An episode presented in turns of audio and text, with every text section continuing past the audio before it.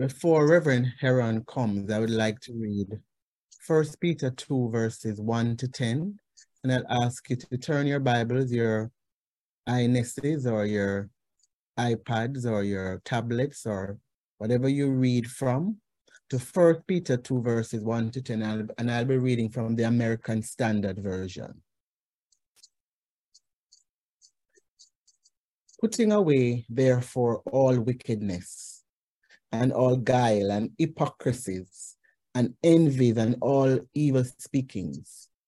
As newborn babes long for the spiritual milk which is without guile, that he may grow thereby unto salvation. If he have tasted that the Lord is gracious, unto whom coming a living stone, rejected indeed of men, but with God elect, precious. Ye also, as living stones, are built up a spiritual house to be a holy priesthood, to offer up spiritual sacrifices acceptable to God through Jesus Christ. Because it this thing is blocking my view.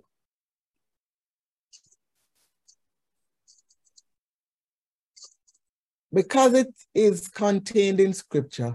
Behold, I lay in Zion a chief cornerstone, elect, precious, and he that believes on him shall not be put to shame.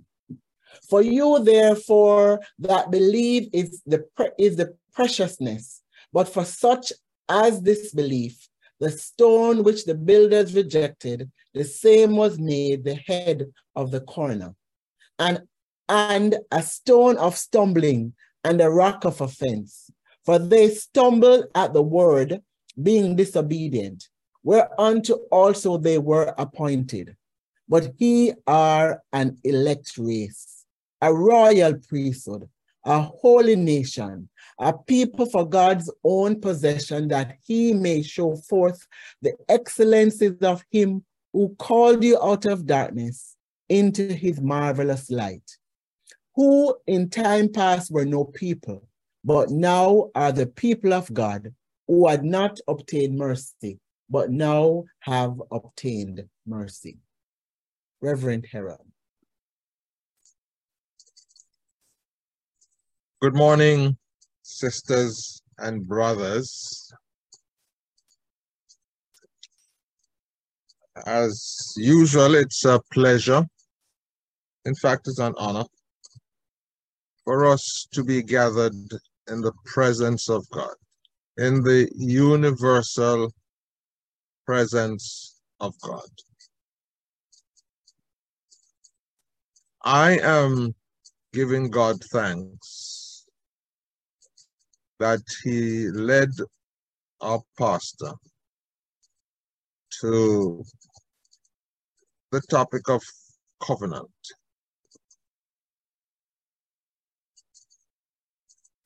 Because as I read scripture, Old or New Testament, this subject of covenant, this idea of covenant, this teaching, this truth about covenant seem to be everywhere. The prophets seem to have understood it and prophesied about it. The apostles, Paul, Peter, they seem to have understood it. And although there is no one chapter apart from the the, the, the, the, the book of Hebrews, there's no one chapter that addresses this in depth, but there are glimpses, there are nuances as we go along. I was, I just turned to YouVersion one morning and the verse for the day was First Peter 2 9 and 10. And as I heard it read, it just occurred to me that this is a covenant text.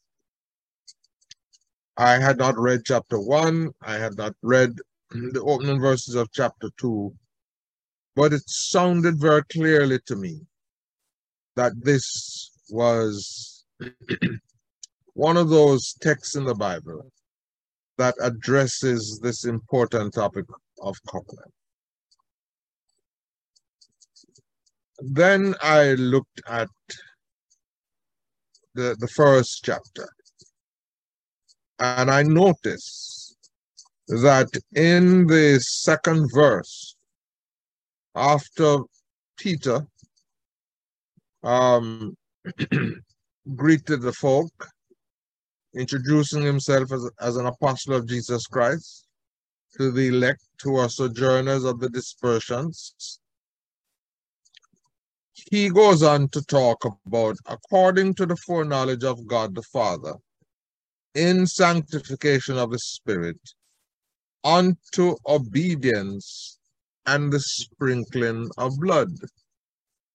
And that term, that phrase, again captured my attention and convinced me that Peter was familiar with the covenant. Because you remember in Exodus 24 that when that covenant was made between the people and God, and Moses explained the terms of the covenant.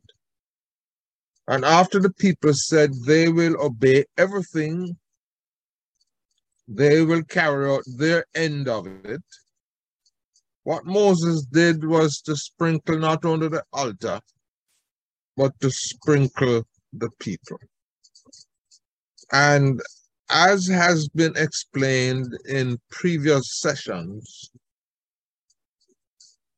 blood, the sprinkling of blood,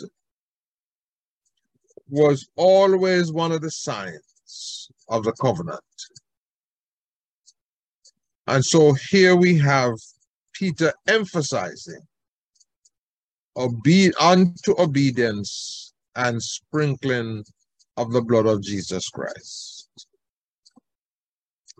In the old, it was the blood of animals. But in the new, it's the blood of Jesus Christ. In fact, he himself says in the communion, in the words of institution, he said, This is my blood of the new covenant. And then I noticed that he followed up by saying, Grace to you and peace be multiplied. Here he's talking about abundance. But he's not talking about the abundance of children as was promised to Abraham. He's not talking about land. He's talking about something that is spiritual, grace and peace. But he's emphasizing the abundance he's emphasizing the fact that God is not stingy. God is God is of inexhaustible resources. And that in covenant, he has made all that he is available to us. God doesn't give us in piecemeal he gives us his all, especially in the giving of his son. In fact, that's what the Bible says. That he who did not spare his own son, but offer him up for us all, how shall he not also with him give us all things? So we see that Peter was familiar with this topic this subject, this teaching, this principle of covenant. Then I also noticed that Pastor was led uh, in leading us in that little hymn of praise this morning we call the doxology. Because you notice verse 3 following the mention of the sprinkling of blood and the grace of peace to be multiplied. that Peter breaks into a doxology. He said, Blessed be the God and Father of our Lord Jesus Christ, who according to his great mercy begat us again unto a lively hope by the resurrection of Jesus Christ from the dead, unto an inheritance incorruptible, undefiled, and that fadeth not away, reserved in heaven for you, who by the power of God are guarded through faith unto a salvation ready to be revealed in the last time. Now, the doxology we sang this morning was the focus was general. Praise God who made all things and is called upon all creatures and even angels in heaven. But here Peter is focused, he's narrowing his focus in praising God for his great mercy. And mercy is one of those terms relates directly to covenant. the Hesed, loving kindness, the love, the compassion, the faithfulness of God. And then I notice that covenant not only deals with the past, but covenant deals with the present and it deals with the future. In our study last and the last time I was together with you, in the book of Hebrews, there is emphasis on the fact that Jesus is a better mediator of a better covenant because Jesus lives in the power of an indestructible life. And there's a verse that we all know that says he lives to make intercession for us. So as long as Jesus lives, we are taken care of. He's praying for us. He's interceding to the Father for us. So that there's no limit to the extent to which God's provision but there's also a promise in the covenant. And we don't have to question because in the covenant is the idea of faithfulness. Great is your faithfulness. And we sang already this morning, morning by morning, new mercies we see. But then we notice that in chapter 1, he stresses holiness. But he does something here which to us is unusual. Because in explaining holiness, he talks about love. He says, verse 22 seeing ye have purified your souls in your obedience to the truth, unto unfeigned love of the brethren. Love one another from the heart fervently. Now, why am I stressing this?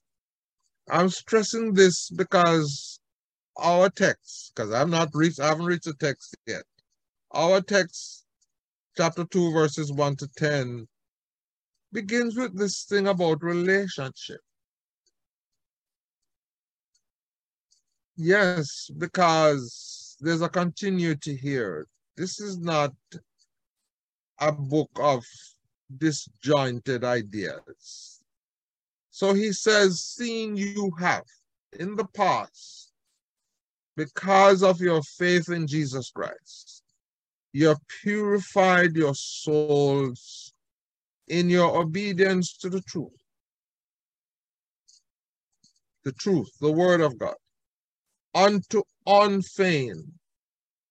Your love is not hypocritical, it's not a pretense. Unfeigned love of the brethren. He says, love one another from the heart fervently. So covenant, in view of what is in, involved in covenant and what God has done through us through covenant, we are called upon to love one another from the heart fervently. Why?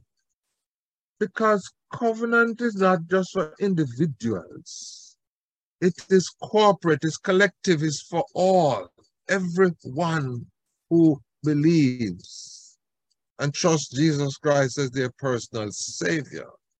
And we are going to see that covenant brings us into a household.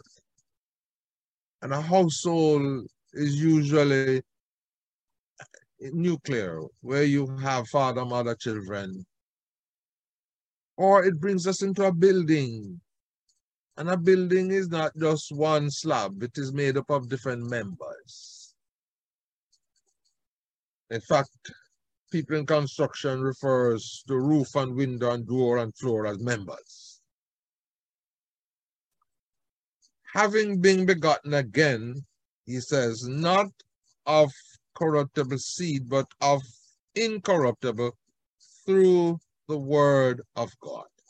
And you're going to see that our text emphasizes the, the essential quality of the word of God, essential to our growth and development, in as much as it is essential to our birth. So here is emphasizing, and this is why I'm going through this. Here's why I'm emphasizing the fact that he's stressing that it is through the incorruptible word of God that we have been begotten. We have been born again. We have become Christians. And he describes the word here as living and enduring, living and life giving. Just like in the beginning, God spoke and life came into being. So we read, except a man be born of water and of the Spirit, he cannot enter the kingdom of God. And so we now come to our text. And I promise that I'm not going to preach a sermon this morning. I'm just going to do what experts call a, a little narrative preaching. Just let the narrative, let the words speak directly to us this afternoon. So, verse 1 says, Putting away, therefore, all wickedness and all guile and hypocrisies and envies and all evil speaking. Why did the apostle begin chapter 2 like that? he was forced to begin chapter 2 like that, or led to begin chapter 2 like that, because he just pointed out that one of the results of covenant, being in covenant with God, is that we are not only related to God, but we are related to one another. And that we should love one another fervently from our heart and that we should not fake it, you know, just let people feel good, but it should be genuine love. And so he's saying that if you understand that, you should have an attitude in which there is no wickedness, no guile, no hypocrisy, no envy, no evil speaking about your sister and brother. You should treat each person, each other as honorable. Because we belong to the same family. We belong to the same household. We are benefiting from the same covenant. And we are related to the one God and Father of our Lord Jesus Christ. So he says, this is the attitude with which we should approach one another. But not only one another, but he says that this is a, a, basis on which you're going to grow. He has established the fact that we are begotten unto a lively hope through the resurrection of Jesus Christ and the incor incor incorruptible word of God. So he says, you need to crave like newborn babes do the spiritual milk. Because notice here we're talking about new covenant. An old covenant deals with material things. It deals with an altar, it deals with animals, it deals with men as priests, men who did not experience any internal transformation. They were just appointed priests because they were born into a certain tribe. But now we're, we we are we, we are dealing with people who have been begotten. They have been made anew. They've been made new creatures. And as was pointed out last week, they were given a new spirit. They were given a new heart. The heart, that there was an exchange between the heart of stone to the heart of flesh. And then they're given the Holy Spirit to teach them how to obey and how to please God. So he's saying, long for, crave after spiritual milk. And later on, he's going to talk about spiritual house. So now we are moving from material, natural, to supernatural, to spiritual. This is what covenant does. And this is how we need to think of church and think of ourselves and think of one another. So he says, he says, let me go back. He says, putting away, therefore, all these wicked things, these things that will not enhance loving relationship with one another. As newborn babes, just like how, you know, he's not referring to milk here as inferior to meat. He's referring to milk as that which is essential. He says spiritual milk, which is without guile, that he may grow thereby unto salvation. Now, the salvation he's talking about here is the salvation of the soul. And Watchman Nee described the soul as tripartite. It is made up of intellect, emotion, and will.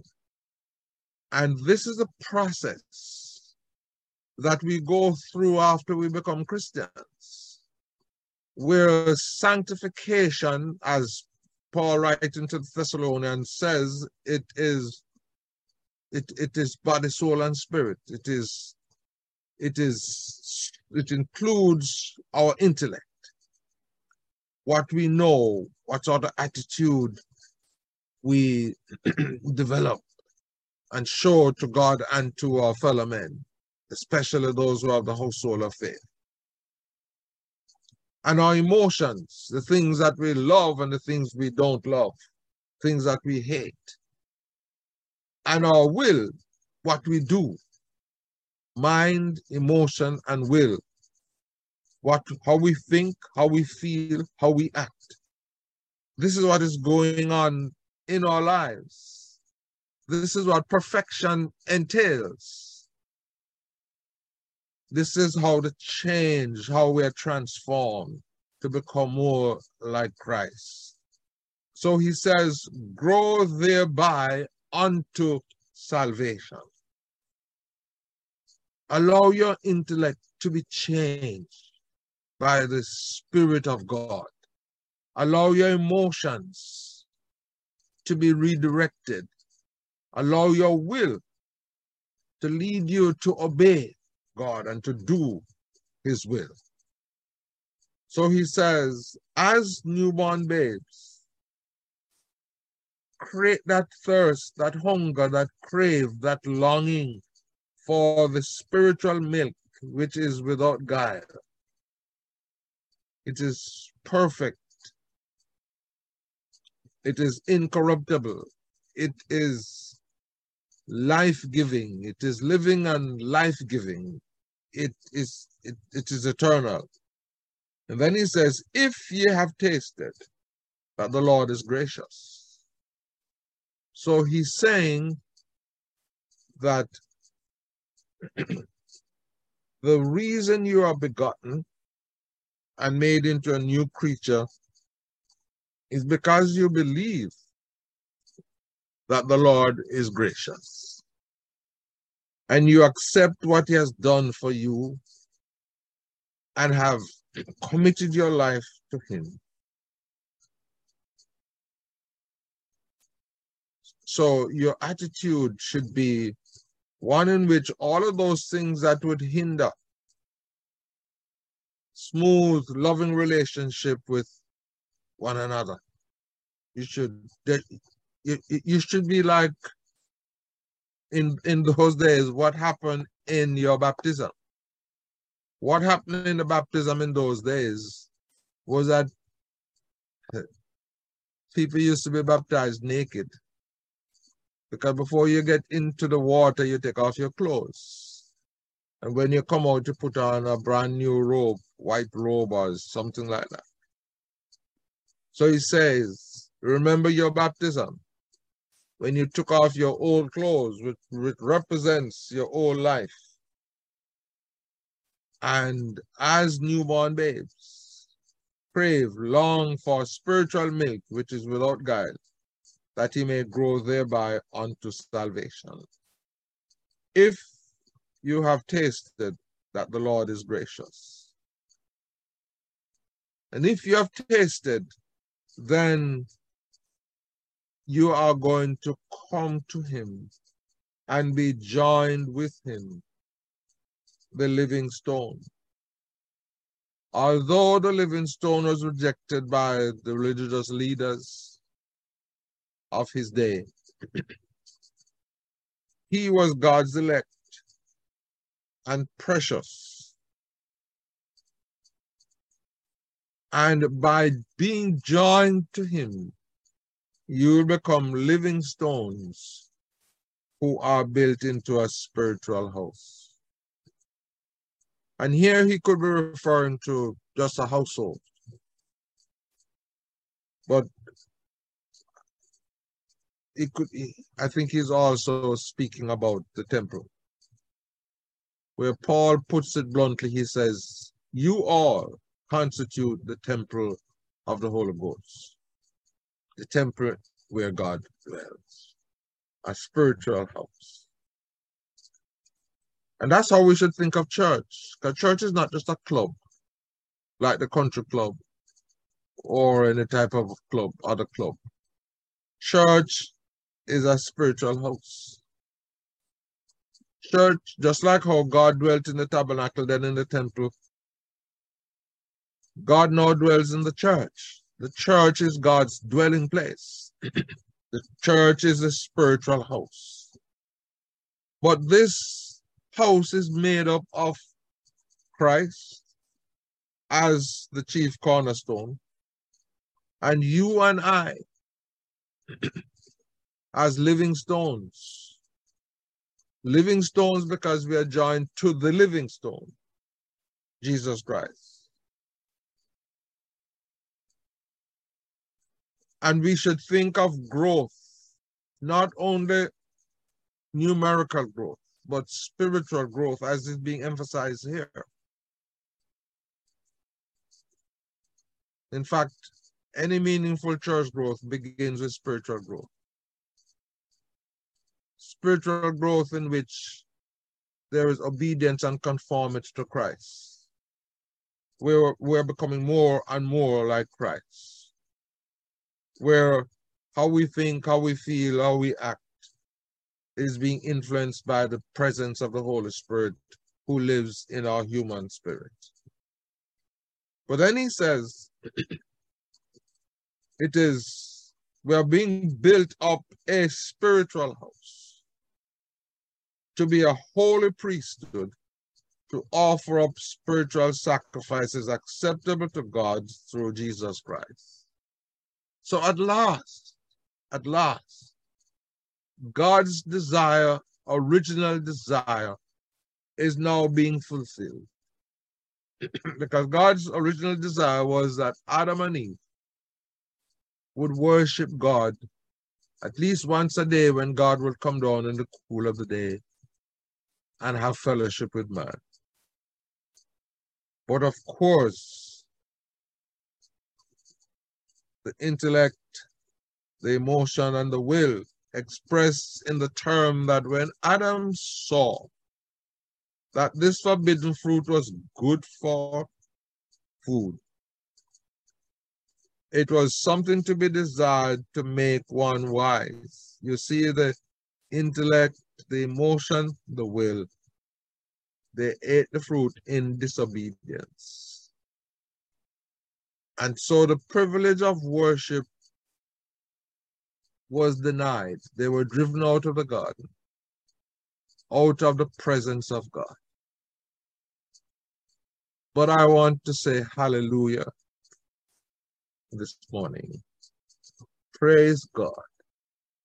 Blessed be the God and Father of our Lord Jesus Christ, who has found a way to bring us back to the place where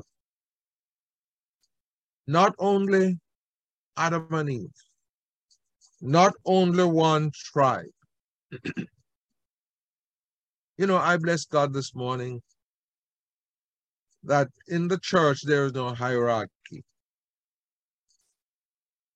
In the Old Testament, there was the court of the Gentiles, the court of the women, and they had nothing to do with other. Then there was a court of the men, the court of the priests. And there was only that, that, that section where only the priests would go in the holy place. And then there was that room, that court where only the high priest would go once a year. But aren't we glad this morning? Can't, can't, should we not shout hallelujah? Hallelujah, hallelujah. That this morning, this morning, there's no hierarchy this thing there's no there, there's nobody in the church that is considered to be an, an, an, an elite person yes we can get all kind of titles but that title don't make us elite the bible says that every one of us this morning constitute the spiritual house. And the house is designed to be a holy priesthood. In some denomination, a woman will never be considered a priest. But the Bible says that we are all, we constitute a holy priesthood for the purpose of offer, offering up spiritual sacrifices acceptable to God. And the sacrifices that are acceptable to God are the sacrifice of praise to God continually. That's why it was so apt that this morning we began with singing that doxology. Praise God, from whom all blessings flow. But the writer of the Hebrew expands it is the fruit of our lips, giving thanks unto his name. And we don't have to be ordained priests to offer up spiritual, uh, to offer up praise or thanksgiving to God. But then the, the spiritual sacrifices also include the living sacrifice of our bodies, of ourselves, of our lives to God. As Romans 12 says, that we are to offer up ourselves as living sacrifice unto Him. And then he explains, he explains how and why this thing works. And he quotes three also Old Testament passages. He says, Behold, I lay in Zion a chief cornerstone, elect precious, and he that believeth on him shall not be put to shame. In other words, he that believe in him will share in the honor. Because, yes, mm. the builders rejected him. but God accepted him. God treated him as honorable, as royalty. And so when we believe on him, we will not be put to shame. We will not stumble and fall like the unbelievers, but we will share in his honor. What a privilege that Jesus is the foundation. He's the chief cornerstone. But we are the superstructure, like the walls and the roof and all of that. and what Paul says, Paul catches this uh, and vividly said that this building is expanding, it is being built. It is not a complete building. There's one denomination who says that everybody who's going to heaven is already selected. Now, that is their idea. But God's idea is that this building is expanding as people are brought in by faith into this spiritual house. For you, therefore, that believe is the preciousness. In other words, you join with God in seeing that Jesus is precious and honorable and qualifies to not only become the foundation on which the rest of the building sits, but he determines the design of the building. But for such as disbelieve, the stone which the builders rejected, the same was made the head of the corner, and a stone of stumbling and a rock of offense. For they stumble at the word, being disobedient, whereunto also they were appointed.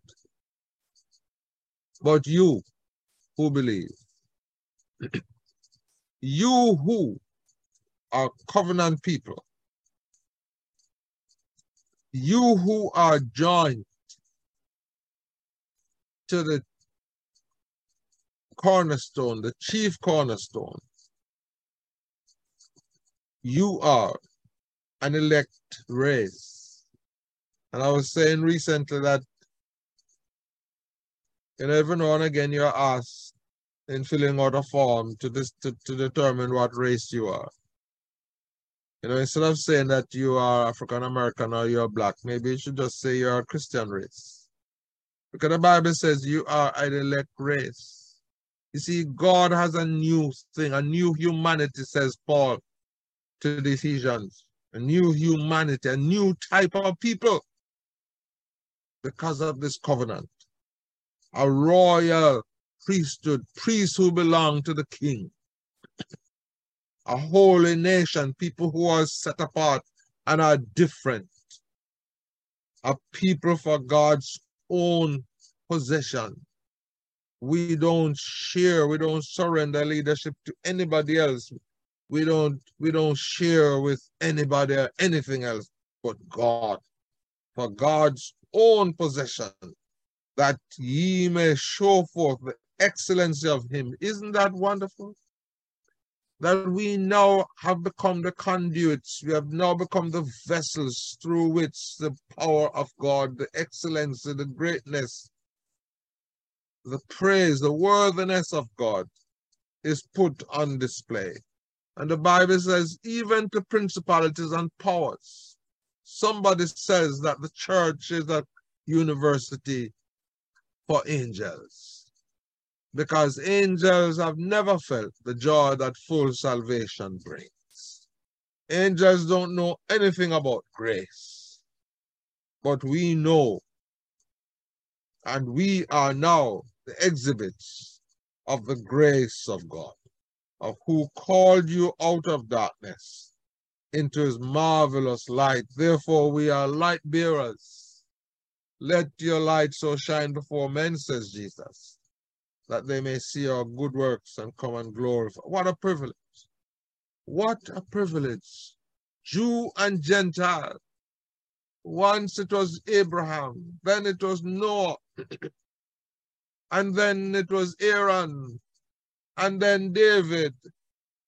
And these were all Jewish people, although they were not always Jews.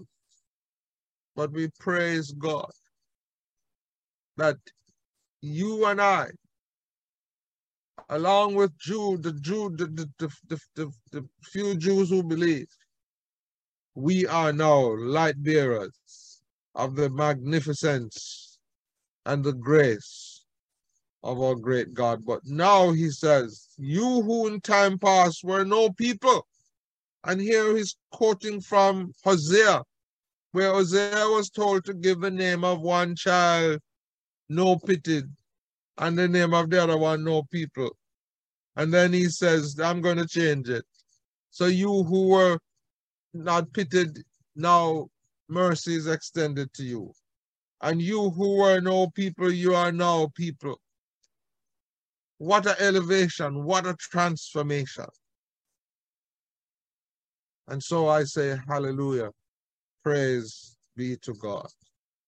You who had not obtained mercy have now obtained mercy. In fact, let me see if I can read this in, in the words of Eugene Peterson in the message. He says, but the other ones chosen by God, chosen for the high calling of priestly work, priestly work, sacred work. So you might be a nurse or a teacher, or you might be a mechanic or a chef or whatever, but that's not who you are. That's what you do for a living. You are chosen by God, chosen for the high calling of priestly work. You will never go some of you will never have no plans about going to seminary or seeking ordination, but you are chosen for the high calling of priestly work. Who is a priest? A priest is a bridge builder, the one who stands between people and God. And what a privilege as the church to stand between the unbelieving world and the God who keeps covenant. That is our role in life. That is who we are. Royal, holy priesthood, chosen to be a holy people, God's instrument to do his work and to speak out for him, to tell others of the night and day difference he made for you. From nothing to something, from rejected to accepted. Father, we shout hallelujah uh, this afternoon. We praise your name for the way you have transformed us and the way you have planned for us, Lord.